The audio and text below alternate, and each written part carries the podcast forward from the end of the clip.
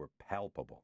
It was as if every single Garfield player, coach, and fan had their hands on my arm, guiding me as I aimed and shot.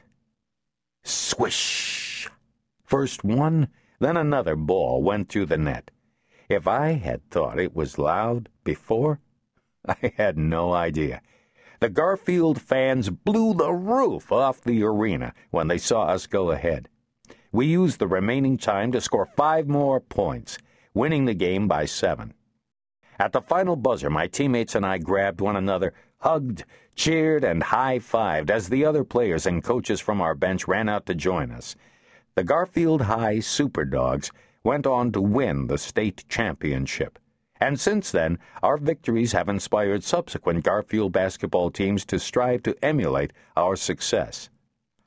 Our achievement that day was created by an attitude of teamwork, a common purpose, unending hard work, and a dedication to accomplish our goal no matter what. But more than that, I believe the Garfield Superdogs demonstrated one of the most vital secrets of achieving success in life the power to connect.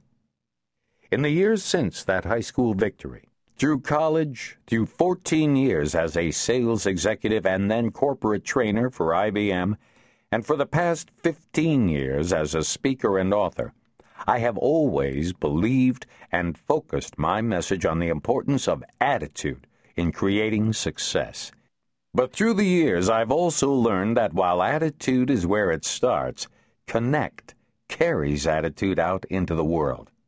Our attitude comes from our ability to connect with ourselves, with our mission, and most important, with other people.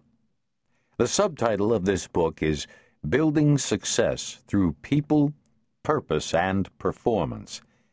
That's because I believe that success happens only when we use our innate drive to connect, to fuel those three aspects of our lives. Everyone who succeeds does so through relationships with people. Nothing in this world was ever created, built, produced, amassed, fostered, distributed, or utilized without the support of other people.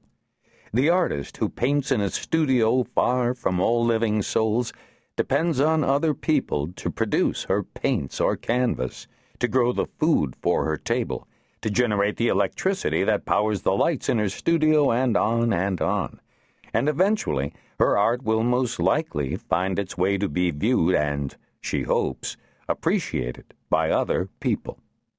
In today's interconnected world, most businesses understand that the best way to produce results comes only through bringing people together employees, customers, and shareholders.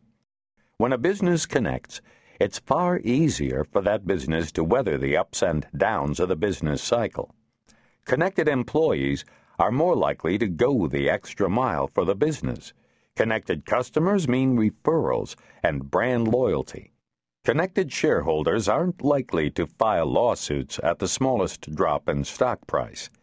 But to create meaningful and lasting success, people and businesses must create emotional links not only with one another, but also with a strong, uplifting purpose.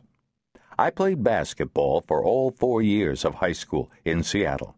The first two years, I felt really connected to my teammates, and of course, I wanted us to win. But it wasn't until my junior and senior years that our team connected to the strong and uplifting purpose of winning the Metro City Championship.